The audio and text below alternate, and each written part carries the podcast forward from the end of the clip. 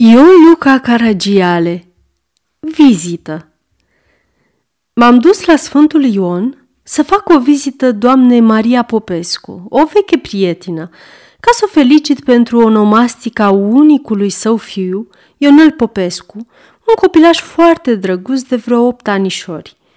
N-am voit să merg cu mâna goală și i-am dus băiețelului o minge foarte frumoasă de cauciuc și foarte elastică – Atențiunea mea a făcut mare plăcere a micei mele și mai ales copilului, pe care l-am găsit îmbrăcat ca maior de roșiori în uniformă de mare ținută.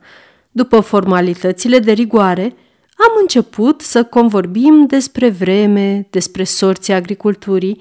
Domnul Popescu, tatăl, este mare agricultor, despre criză și așa mai departe. Am observat doamnei Popescu că în anul acesta nu se prea vede la plimbare, la teatru, la petreceri. Doamna mi-a răspuns că de la o vreme îi se urăște chiar unei femei cu petrecerile, mai ales când are copii. Să-ți spui drept, cât era Ionel Mititel, mai mergea. Acu, de când s-a făcut băiat mare, trebuie să mă ocup eu de el. Trebuie să-i fac educația.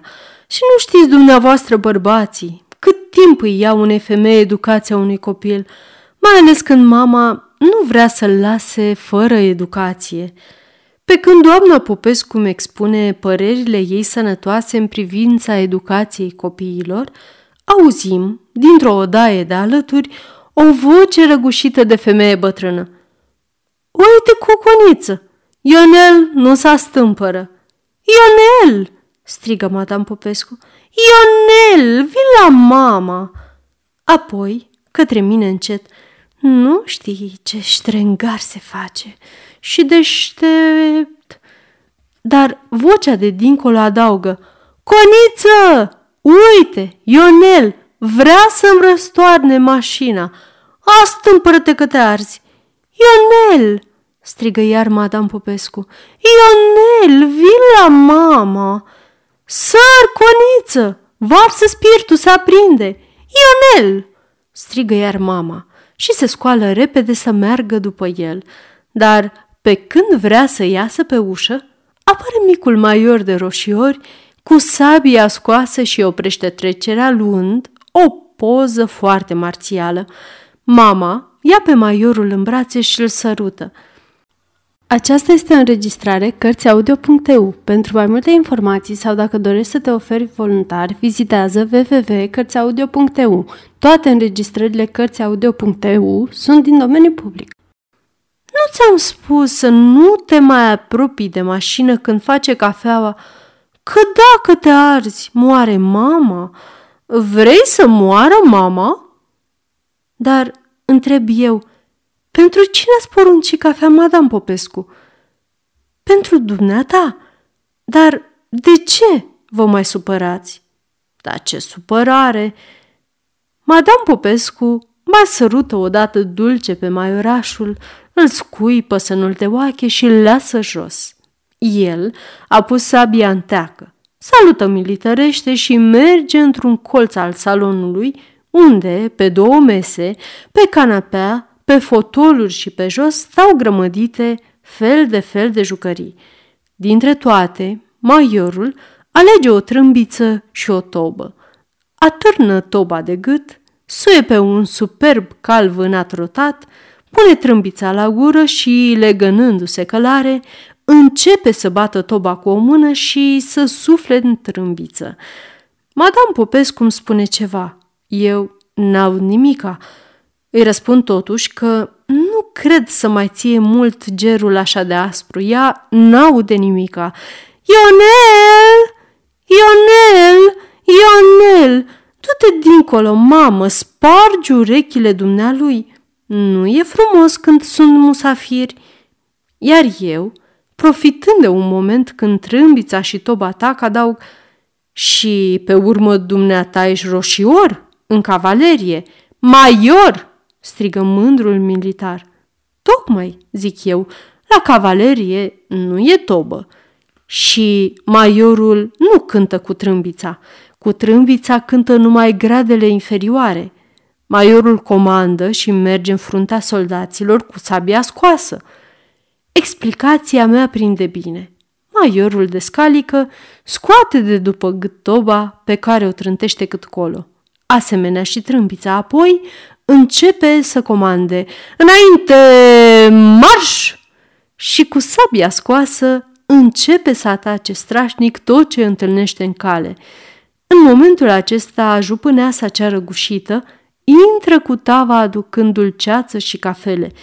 Cum o vede, maiorul se oprește o clipă, ca și cum ar vrea să se reculeagă fiind surprins de inamic. Clipa însă de reculegere trece ca o clipă și maiorul, dând un răcnet suprem de asalt, se repede asupra inamicului. Inamicul dă un țipă de desperare. Ține, coniță, că mă dă jos cu tavă!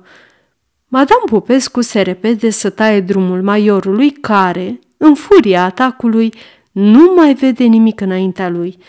Jupâneasa este salvată, dar Madame Popescu, deoarece a avut imprudența să iasă din neutralitate și să intervie în război, primește în obraz, de desubtul ochiului drept, o puternică lovitură de spadă. Vezi? Vezi dacă faci nebunii? Erai să-mi scoți ochiul. Ți-ar fi plăcut să mă omori? Sărută-mă, să-mi treacă și să te iert. Maiorul sare de gâtul mamei și o sărută. Mamei îi trece, iar eu, după ce am luat dulceața, mă pregătesc să sorb din cafea. Nu vă supără fumul de tutun?" întreb eu pe Madame Popescu. Vai de mine! La noi se fumează. Bărbatul meu fumează și dumnealui mi se pare că îi cam place. Și zicând dumnealui, Mama mi arată zâmbind pe domnul Maior. A, zic eu, și dumnealui? Da, da, da, dumnealui, să-l vezi ce caragios e cu țigara în gură, să te prăpădești de râs, ca un om mare. A, asta nu e bine, domnule Maior, zic eu. Tutunul este o travă. Da, tu, de ce tragi? Mă întrerupe maiorul, lucrând cu lingurița în cheseaua de dulceață. Ajunge, Ionel! Destulă dulceață, mamă! Iar te stomacul. Maiorul, ascultă. După ce mai ia încă vreo trei-patru lingurițe, apoi iese cu cheseaua în vestibul. Unde te duci?" întreabă mama. Viu acu, răspunde Ionel. După un moment se întoarce cu cheseaua goală, o pune pe o masă, se apropie de mine, îmi ia de pe meșcioară tabachera cu țigarete regale, scoate una, o pune în gură și mă salută militărește ca orice soldat care cere unui civil să-i împrumute focul. Eu nu știu ce trebuie să fac. Mama râzând îmi face cu ochiul și mă îndeamnă să servesc pe domnul major – Întind țigareta mea, militarul o aprinde pe a lui și fumând ca orice militar, se plimbă foarte grav de colo până colo. Eu nu-l pot admira în destul, pe când mama îl scuipă să nu-l de oache și îmi zice, scuipă-l, să nu mi-l de ochi. Maiorul și-a fumat țigareta până la carton. Apoi se repede la mingea pe care i-am adus-o eu și începe să o trântească. Mingea sare până la policandrul din tavanul salonului, unde tulbură grozav liniștea ciucurilor de cristal. Ionel, astâmpără-te, mamă, ai să spar ceva. Vrei să mă superi? Vrei să moară mama?" Dar maiorul s-a întârjit asupra ghiulelei săltătoare care i-a scăpat din mână. O trântește cu mult necaz de parchet.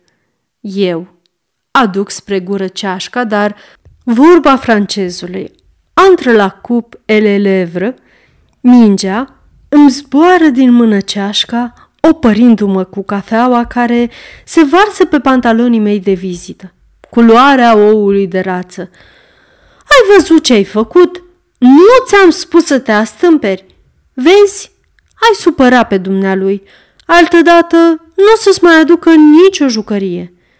Apoi, întorcându-se către mine cu multă bunătate, ă, nu e nimic. Ă, iese, cafeaua nu pătează, iese cu nițica apă caldă. Dar n-apucă să termine și deodată o văd schimbându-se la față ca de o adâncă groază. Apoi dă un țipăt și, ridicându-se de pe scaun, Ionel, mamă, ce ai? Mă întorc și văz pe maiorul alb ca varul cu ochii pierduți și cu drăgălașa lui figură strâmbată. Mama se repede spre el, dar până să facă un pas, maiorul, ca de lat, Vai de mine!" țipă mama. E rău copilului! Ajutor! Moare copilul! Ridic pe maiorul, îl deschei repede, mondirul la gât și la piept. Nu-i nimic, zic eu, apă rece. Îl stropesc bine, pe când mama pierdută își smulge părul. Vezi, domnule Maior, îl întreb eu după ce își mai vine în fire. Vezi, nu ți-am spus eu că tutunul nu e lucru bun? Altădată să nu mai fumezi. Am lăsat pe Madame Popescu liniștită, cu scumpul ei maior, afară din orice stare alarmantă și am ieșit. Mi-am pus șoșonii și paltonul și am plecat. Când am ajuns acasă, am înțeles de ce maiorul ieșise un moment cu cheseaua în vestibul, ca să-mi toarne dulceața în șoșoni. Sfârșit.